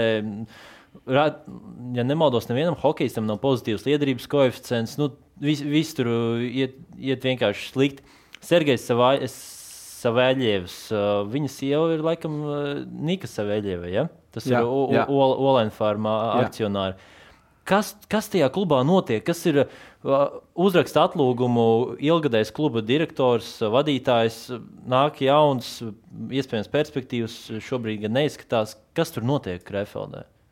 Um, ar vienu vārdu sakot, bardaks. Um, tā nedrīkst uh, veidot komandu. Uh, kā, kā, tas ir, kā tas ir noticis? Vienkārši. Es saprotu, ka ir, ir, ir piesaukta pārbūve, un, un mēs ņemsim jaunus un, jo varbūt naudas nav un tā tālāk. Bet kā tas viss ir noticis un kāda komanda tagad uz laukuma uh, spēlē, tas ir. Um, tas, nav, tas, tas, tas vairs nav smieklīgi. Tas vienkārši tas ir Tas nu, nožēlojami. jā, Nu, tas- vienkārši nožēlojami, ka, ka tāds klubs, kurš. kurš 4-5 gadus atpakaļ, vēl, vēl ceturdaļfinālā un iepriekš pusfinālā spēlēja, ka vienkārši viņam, šim klubam, nav nekādu eh, līdzekļu vai pretestību pret citām komandām eh, spēlē. Um, ļoti grūti pateikt, kas ir iekšēnē noticis, bet eh, tā, no ārpuses skatoties, jo es neesmu tagad lietas kursā, es neesmu pašā iekšienē, un es nezinu, kas notiek. Um, izskatās tā, ka um, kad ir mainīt, ticis mainīts virziens. Vienkārši nav, nav, nav, par, nav vienkārši pateikt, mēs ejam šo ceļu un viss. Ir kaut kādīgi tur no sākuma tika ņemti uh, līderi, labi spēlētāji, un tur bija kaut kāds stress ar viņiem, un viņi tika atlaisti. Un vietā tika ņemti citi, tad ir eh, arī ar leģionāriem nošauts galīgi garām no otrās eh, līgas ņemti krievi, kur eh, Nu, nav dēļ līgas spēlētāji. Nav, nav tas līmenis, kādu, kādu vajag ārzemniekiem rādīt. Nu. Un tad ir ņēma, mainīja spēlētājs un beig, beigās uh, saprata, ka ar to komandu mēs nevaram. Tagad varbūt ņemsim jaunus spēlētājus, un tur tagad paņēma uh, vienkārši tur piln, pilns ar jauniem spēlētājiem, kur ir vienkārši vienādā līmenī visi. Un tagad viņi spēlē ne tikai dēļ, viņiem tur ir vēl uh, tā tāds farmdīms, kurš trešā līgā spēlē Oberlīgā, un tad tur vēl spēlē kādi 3, 4 nu, teikt, perspektīvu spēlētāji, mm. bet visi ir tādā vienā līmenī. Es nezinu, kur viņš tagad nākošu gadu, kā, kā komandu tagad, kur viņš atstās, kur atkal, atkal būs jāsāk no nulles vienkārši. Jo nu, nav nekas uzbūvēts šī gadā. Bet tur ir klubi īpašnieki nomainījās šo zonu. Nomainījās kluba īpašnieki. Mm. Un e, jaunais kluba īpašnieks e, e, nozīmēja Ševeļu pa, pa menedžeri, jā, pa, pa menedžeri, un mm. viņš tad sāka to uzbūvi. Um, kaut gan viņš ir, um, nu, es, es nezinu, man liekas, ka viņš no sākuma ir tikai pa, um, atbildīgs par uzbūvi, uzbūvi, kas notiks nevis ar hokeju, bet, bet ārpus hokeja, ka tur saliks visus to, kas, kas, visus, kas to veidos. Kas jā, to vispār. visu veidos, jā, mm. un tad ieliks kādu speciālistu. Um, Pa sporta funkcijām, pa, pa, pa sporta jautājumu un tā tālāk. Bet, nu, izrādās, beig, beigās viņš tomēr visu ir paņēmis savās rokās. Un, un, nu, nav attaisnojis tās cerības uz viņu likt. Nu, nu, nav vienkārši. Tu nevari būt pēdējais līgā, kad nospēlē 30 spēles un tev 15 punkti ir. Un, un, un... Bet tev ir zvanīts, tev ir prasījuši. Es ar viņu esmu runājis, bet viņš man nav prasījis ne padomu, ne, ne, ne piedāvājis kaut ko. Mēs vienkārši par, parunājām iepriekšējās. Gadus nu, mēs parunājām spēlētājus, kurus varētu, vajadzētu paturēt, bet tos viņš arī nepaturēja. Mm. Viņam ir sava kaut kāda ideja, man nesaprotama ideja. Bet tu esi konsultants vai vienkārši tīri saruna? Tīri saruna, tā kā mēs tagad jā, runājam, viņš, à, tā arī mēs viņš... sazvanījāmies jā. un, un mēs parunājām vienkārši par mm -hmm. pa hokeju, par tādu pa dzīvi nedaudz un tā tālāk. Tā kā, uh, vispār kaut ko specifisku, kaut, specifisku, kaut kur ieejot kaut kādās niansēs, mēs, mēs to nedarījām. Ne? Mm -hmm. Vai tev ir zvanījis kādreiz arī kāds no Rīgas dīnāmo, ir interesējušies spēlētāju karjerā vai treneru, vai bija, bija tāda iespēja, ka tu spēlētu Rīgas dīnāmo? Bija iespējas ar sējēju runāju, bija tāda, tāda saruna. Kurā tā saruna bija? turējās kādus nu, divus gadus, kur mums mm. sakari bija un tā tālāk. Un, Un, man liekas, tas, tas bija tas pats pēc Šveices čempionāta, kur mēs bijām. Um, 2009. gads. Jā, jā tā, tā, tur bija diezgan nopietna saruna. Mēs uh, vispār tad jau bija uh, sarunāts, kad, kad, kad es pāriešu uz Dienāmo, man būs uh, tāda un tāda alga, tāda un tāda summa bija nosaukta. Mm. Un, Um, bet tas nebija tik, ne, netika apstiprināts, jo viss, viss tika jāapstiprina ir valdē, kāda tur budžeta un tā tālāk. Un viņš teica, ka, ka tas viss tiks apstiprināts, tad mēs varēsim mm, parakstīt līgumus, vienošanos un tā tālāk. Un, Nu, tad uh, budžets ilgi, ilgi netika apstiprināts, un, un kā jau līdz pēdējiem mirklim, um, un beig, beigās uh, kaut kad jau sezonai divas, trīs nedēļas pirms sezonas tika apstiprināts, bet vairāk nebija tāds budžets vai nebija tā summa, biju, kur, kur mēs bijām vienojušies.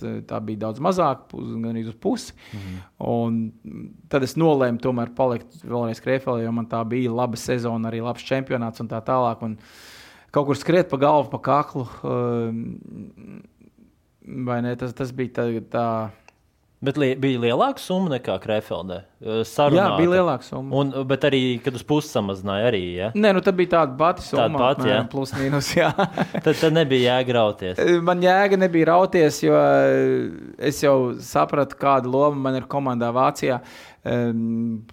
Plus skaidrs, ka visās Eiropas valstīs vai, vai Vācijā bija plus tev pie summas, tev, tev bija bonus, tev bija mašīna, tev bija dzīvoklis mm. un tā tālāk, un, un viss cits nodrošināts un apdrošināšana. Un, un, un, un, tā? un, nu, te bija vienīga summa, un viņš to spēlē, summa, un pats pa visu nu, jā. domā pats, ko, mm. ko izdarīt. Un, uh, toreiz. Uh, nu, beigās sanāca tā, ka tur es, es, es izdomāju, ka tomēr. Nē, man bija tā, ka mēs runājam par vienu summu, un, ja par to summu nē, tad nē. Nu, ko tad vēl? Jā, tad vēl nav, nav tad, tad, tad atkal tur kaut kāda, tad sāksies kaut kāds tirgus, bazārs kaut kāds tur, tur to, vai to jā. un šito. Džeks sarunāja, vai tā un tā, un tad, ja ir, ir, ja nav, tad nav. Mm. Tas bija mans. Pēc pauzes atgriezīsimies ar pāris jautājumiem vēl gribās arī uzprasīt uh, par tavu tēti Haraldu. Kā, kā viņam šobrīd ir ar veselību? Jā, tagad ir uh, pāris gadi pagājuši kopš, kopš uh, radās šī situācija. Nebija viegli. Uh, viņš pārcieta vairākas operācijas gan, gan Latvijā, um, gan nācās viņu vest uz, uz Vāciju. Jo, jo ne viss tika izdarīts, kā tam vajadzēja būt. Un, un uzņēmo, uzņēmāmies to um, pašu sevi un, un mēģinājām arī rehabilitāciju un visu. Tur, tie, bija, tie bija smagi gadi. Tagad viņš ir atkopies un, un, un ļoti labā stāvoklī. Grūtības ir ar viņam ar runāšanu. Tas ir ļoti liels mīnus, kā mēs pazīstam Haraldu mm -hmm. Vasiljau. Ļoti komunikābls cilvēks. Un, un, un, eh, bet eh, stāvoklis ir labs. Viņš eh, vēl ar vienu mums ir rehabilitācija un, un vingrinājumi un tā tālāk, kur, kurus viņš izpilda. Viņam jāizpilda tie ir. Um, Tā kā ļoti liels mīnus ir tas, kad, kad nav valoda, un, un tas sagādā grūtības. Simtprocentīgi skaidrs, ka neatkopsies. Un, un, bet stāvoklis ir stabils un, un, un ļoti patīkami, kad viņš arī uh, visu saprot un, un, un komunicē, nu, kā viņš var mm -hmm. komunicēt, un, um, un arī fiziski ir, ir viss kārtībā. Nu, tas labi, ka veselība stabilizēsies, jo nu, tavs teicis ielika vienu no pamatiem, kas bija Zemgals komandā, varētu teikt. Šobrīd, protams, ar Cābolu strādā ar šo komandu, bet uh, nu, tās visas pārmaiņas, eh, man šķiet, ka bija arī eh, tomēr eh, Haralda pirksts arī. Es domāju, viņš to nedaudz arī pārņēma no, no Vācijas, kad viņš atbrauca uz šejienu, kad uh, tomēr sāka veidot uh, to sistēmu, kas Vācijā tagad ir tā, tā, tā pakāpju sistēma, mm. kur ir no U7, U9, U11. Viņš, viņš to ir ieviesis zemgalē un, un sāka jaunas spēlētājas. Uh, arī ehm, vilkt no U20 uz augšu, kā arī viņam eh, tā pati komanda. Tie jau bija, nu, varētu teikt, studenti. Tur, Jā. tur nekāda lielas naudas summas nebija. Toreiz, nu, tas bija pats pašsākums, kā teikt, zemgalē, kur, kur viņi tagad ir ļoti spēcīga komanda ar, ar ļoti labu arī to, to bērnu sistēmu, un, un viņi spēlē visos turnīros. Kā, tur ir tiešām uh, kaut kas ir ticis uzbūvēts. Un, jā, es domāju, ka tas ir ļoti liela ietekme ir, uh, manam tēvam. Bet bija iespēja arī, ka tu stāvētu uz zemgājas komandas soliņa. Tā bija? tādas runas, ka uz playoffiem. Ja? Nu, uz playoffiem es biju kā asistents pie Kuļbabas, jo vienkārši vajadzēja palīdzību. Mm. Viņš bija mm, tēvs strādāja ar Kuļbabu un dēļ viņa. Problēmām tad Kuļbaba bija vienkārši viens, um, Valērijas to. Es vienkārši mēģināju palīdzēt, kur, kur es varu, un, un tas nebija tā, ka ir kaut ko pārņemt vai tā. Nu, skaidrs, mm. ka pēc tam, pēc sezonas bija kaut kādas sarunas, bet um, tas nebija vienkārši. vēl manās domās, manās interesēs. Mm. Bet tagad skaties uh, playoff cīņas. Skatos. Un kā, kā patīk? Vispār, nu, vi, visu, vi, viss tas playoffs, ne tikai zemes Viss kopumā, jā, jā. Ļoti svarīgi ir virslīgai, ka ir tādas četras vienlīdzīgas komandas, plus mīnus, kuras, kuras var cīnīties. Jo tiešām čempionāts nebūtu interesants. Man tiešām interesēja vairāk arī HS Rīgas komandas spēles, jo, jo tie jaunie čaļi ir ļoti progresējuši no tā, kā, kur viņi atradās sezonas sākumā un kā viņi tomēr beig, beigās tur ņēma punktus pret Mogo un, un cīnījās pret Zemgali. Un, un tā tālāk. Žēl skaidrs, ka nav vairāk komandu, kad komandas kā, kā Lido izjuka, kā, kā Kurbats un, un tā tālāk, jo tas tikai palielina interesi uh, hokejam. Tas, uh, tas ir ļoti svarīgi Latvijas hokejam tālākajās gaitās un, un tālākajā nākotnē. Vai mēs kādu dienu tevi varēsim redzēt uz Rīgas dīnāmo treneru soliņa? Varbūt ir arī izrādīta interese Um, interese nav izrādīta. Um, neko nekad nevar zināt. Uh, Bet vai pats gribētu trenēt ar pieaugušo komandu, vai nu, nezinu, Rīgas dīnāmo vai Vācijā, vai tādu pašam ir vēlme tev? Noteikti. Es uh, noteikti gribētu trenēt uh, kādu pieaugušo komandu. Skaidrs, ka man ir ļoti laba, labs darbs Vācijā, bet tas, tas nav tas pats, kas, kas būtu vadīt komandu, kas, kas būtu kaut kur tiekties pēc kaut kādiem mērķiem. Jo Nu, Vācijā ir tā, ka tu ej, tur pārbaudi visu kārtībā, un, un tev nav. Tu neredzi, jo tie nav tavi spēlētāji. Tu vienkārši neredzi to procesu, kā, kā katrs ir veidojies un pilnveidojies un, un, un kļuvis par, par, par hokeistu. Un, un tādu komandu paņemt, kādu profesionālu komandu, tas būtu. Jā, es, es būtu Būtu jāpadomā, vai būtu vienkārši. Jā. Tas, tas ir viens no maniem mērķiem kaut kad uh, trenēt kādu. Mm -hmm. Un, profesionālā komandā. Un šajā pausē dzirdēsim, tev, kā komentēs Latvijas izlases spēles. Nu, par to nav vēl runāts. Varbūt dzirdēsim, tas, tas ir īslaicīgi, tad tiek sarunāts, un, un, un tad jau redzēsim. Jo, um, bet, nu, vispār redzēsim, kā tas viss notiks un kur notiks un mm. kā notiks. Tas viss vēl, vēl ir mākoņos. Jo, bet es ceru, ka tiešām ar, ar skatītājiem un uh, varbūt ne pilnu halli, bet ar uh, lielu atbalstu Latvijai.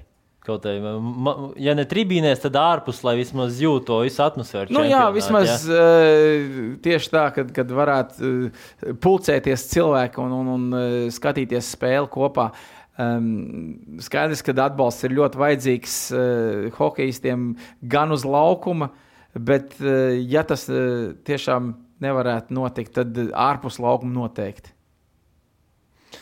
Nu, Paldies, Herbert, ka atradi laiku sarunai. Teikšu atklāti, kad vēl mazāks biju lasījis sporta avīzi, man vienmēr gribējās tevi nointervēt. Tāpēc liels paldies, ka atradi laiku. Un, uh, turēsim īsi par 18 izlasi, lai ASV sokās veiksmīgi. Un galvenais jau ir veselība. Jā. Šajos laikos galvenais ir veselība un, un cerēsim uz labiem panākumiem gan U18, gan U20, kad būs, kad varēs drīkstēs un, un tiks atļauts um, un noteikti valsts vienībai, jo, jo tie ir, kas mūsu vārdu nes eh, pasaulē un, un uh, vienkārši. Hokejs Latvijā uh, ir, ir vien, nevis, nevis viens no, bet tas sporta veids. Top. Paldies skatītājiem un klausītājiem. Tiksimies nākamreiz. Sveiciens viens viens TV skatītājiem un klausītājiem. Šodien uz sarunu esmu aicinājis bijušo Latvijas izlases hokeistu Herbertu Vasiljau. Sveiks, Herbert! Sveicināt! Mazliet iziesim cauri tam rezumē. 11 pasaules čempionāti, Latvijas izlases sastāvā 3 olimpiskās spēles. Kā pats karjerā atzīmē, tu biji tehnisks hokejists. Ja? Tu vienā intervijā vienreiz jautāji, kas tu esi, vai prototyps ASV vai Vācijas. Tu teici, es esmu tehnisks hokejists. Ja? Jā, jo Cits tā rītīgi arī nemācīja. Vienkārši neizman, izmantoja savus skills, izmantoja savu, savu ātrumu un savu tehniku, un, kur man karjerā ļoti palīdzēja arī uzkāpt pa tām trepītēm. Mm -hmm. Jo es neesmu liels hokejs, neesmu spēka spēles hokejs, un kad es aizbraucu uz Ameriku, bija viena no tām Nu, labi, nelieliem minusiem, ko treneris vienmēr teica, tev ir jāliek masa klāt, un, un tad es mēģināju tiešām tur eh, arī, nu, galīgi stulbi arī ēst un likt tur ar, ar visiem tiem ko, kaut kādiem tur pulveriem, pulveriem eh, masu klāt, un, un, un, un vienkārši es uz, uz ledus ne, nejūt, nejūtos vairāk, kā, kā es eh, parasti esmu tur smagnējis un tā tālāk. Man, man tas, tad es arī to, to to lietu atliku. Kā, um, es paļāvos uz saviem trumpiem, un, un tie man bija gana labi, lai, lai tiktu tik tālu. Mm -hmm. Un tagad tu savus trumpus lietas uh, treneru karjerā pamatā dzīvo Vācijā, tagad es Latvijā pastāstu. Ko dari vispār Latvijā? Tu esi Latvijas 18 izlases treneris. Kad atbrauci, kāds ir dienas ritms pašreiz? Ir? Uh, nu jā, mans, mans pamatdarbs ir Vācijā. Un, um, jau, jau trešo gadu, eh, kā strādāju asistents eh, pie U18, pie Oļegas Rokena. Eh, mēs ar Juru Ozolu esam asistenti. Un jā, vienmēr tās internacionālās pauzes ir, kur ir U16, no 18, no 20 turnīri vai čempionāti, un tad es vienmēr pieslēdzos pie U18 izlases. Tā kā, um, Šogad tas process ir sarežģītāks, grūtāks, arī nedaudz garāks, jo mums ir vajadzīgs tas laiks, lai mēs visus iepazītu. Um, un um, es atlidoju marta vidū, un uh, bija desmit dienas karantīna. Viss, viss pēc nolikumiem, viss bija kārtībā. Nav tā, ka kaut kur kaut kas uh, tika nogriezts. Um, un 23. martā mēs sākām ar izlasi strādāt no sākuma. Skaidrs, ka mums vēl iztrūkst uh, pāris spēlētāji, kuri vēl nav ieradušies no ārzemēm vai spēlē vēl uh, playoffs uh, virslīgā. Um, mēs vēl dažus spēlētājus gaidām, bet pirmais posms tagad divas nedēļas ir pagājušas, tad mēs eh, jau esam, mums ir kaut kāds neliels redzējums jau izlases eh, virzienā. Tu teici, ka regulāri testus veicat, ja? Reiz nedēļā vai cik bieži? Cik bieži vien ir iespējams, es saprotu, ka nav jāveic te, testi katru dienu, jo tas ir vienkārši muļķības, eh, bet katru 4. un 5. dienu mums vienmēr lai, lai tāds neliels atstatums ir eh, starp testiem, un lai mēs varētu vienkārši to, to ķēdi pārtraukt. Ja kāds ir pozitīvs, tad mēs uzreiz liekam viņu eh, malā un karantīnā, eh, lai mums tālāk nebūtu inficēšanās. Bet lielākoties jāsaka tā, ka HS Rīgas hokejisti ir izslimojuši.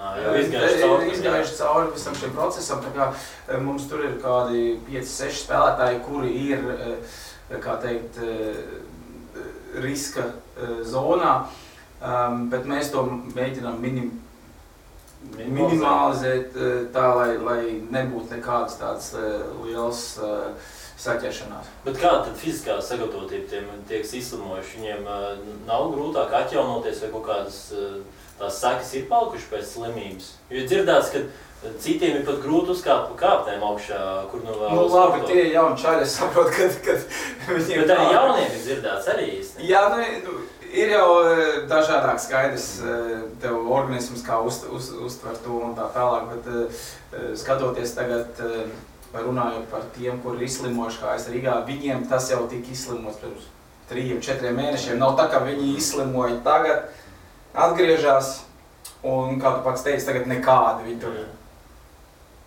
Viņiem tagad ir eh, problēmas eh, ar fizisko sagatavotību.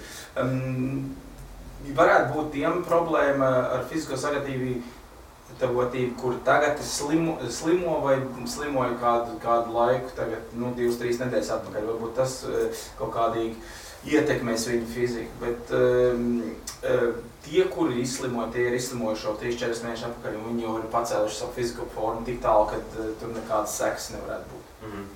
Nu, sanāk, jums turnīrs ir 28. aprīlī Teksasā pretinieki nu, Kanāda, Zviedrija, Šveice, Baltkrievija.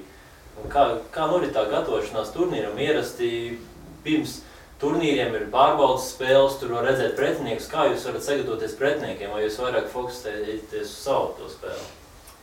Jā, tas ir, ir arī viena liela problēma, jo um, nav normāls uh, sagatavošanās process, kādu mēs esam ieraduši ka viss sanāk. Mums ir salikts spēlītas pa, pa plauktiņiem, mums ir spēlētāji, kur, kurus mēs varam vienkārši stumt šurpu turpu. Ja mums ir vajadzīgi ja kāds savainotais, tad mēs paceļam augšā, ja ne, tad mēs tādā kā tagad NHL ir taksijas skvāde, mēs tam maļņā, lai trenējās atsevišķi un tā tālāk.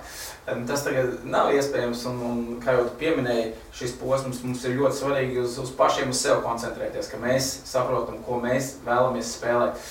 Mums ir draudzības spēles ar HK Rīgu, kur mēs ļoti labprātīgi izmantojam, jo vajag kā, kaut kādu spēļu praksi tomēr kā komanda kopā. Es saprotu, ka HS Rīga ir spēlējuši daudz, bet tagad ir jauna komanda, mums ir jauns posms, mums ir jauni partneri. Um, atbraukuši arī no, no ārzemēm. Tā kā mums ir jāsaspēlējās. Nevar vienkārši salikt kopā un, un e, dragāt.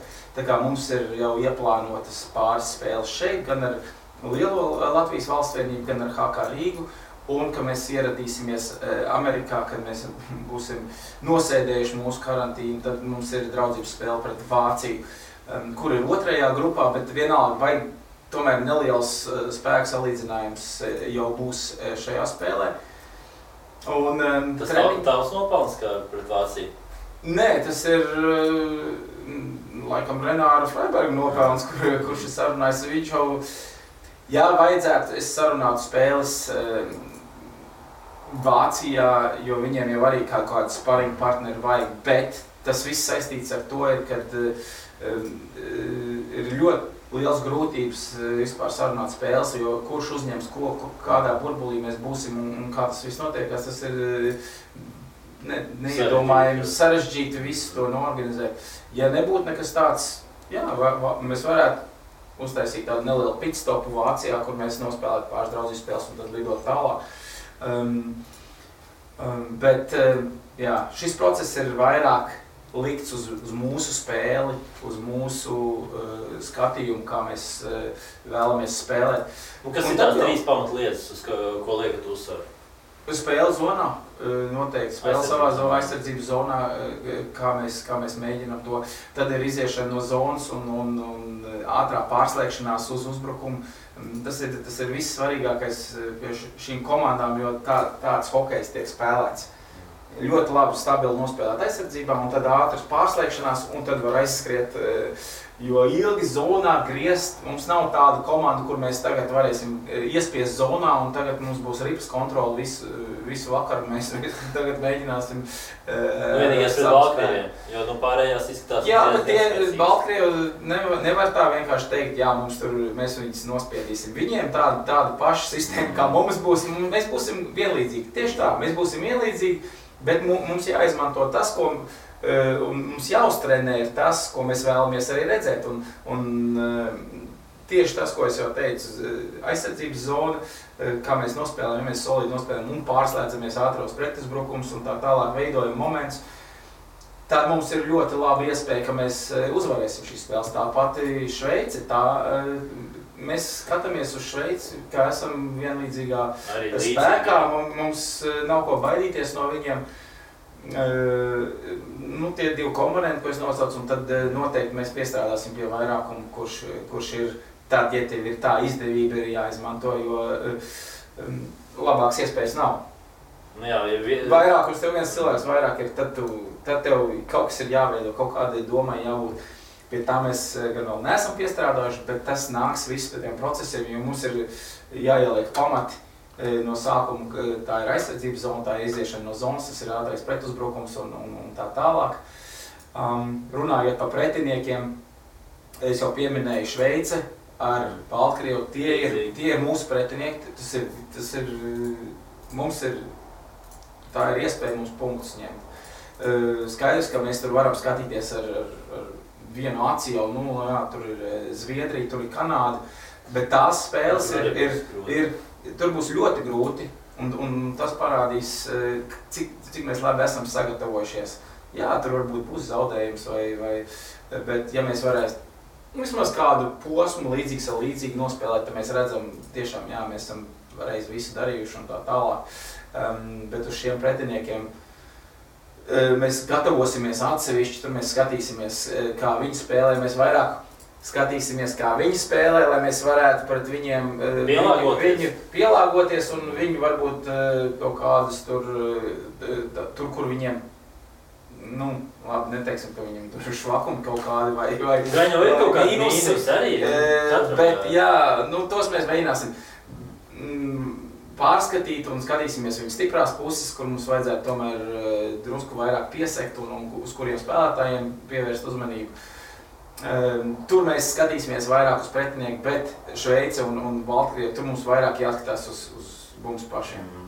Uh, bet tev ir diezgan liela pieredze par jauniešu hokeju. Tu ikdienā strādā Vācijas hokeja kā koordinators vai kā? kā Jā, kā, nosaukt? kā esmu ko koordinators, komandu vai klubu uh, koordinators.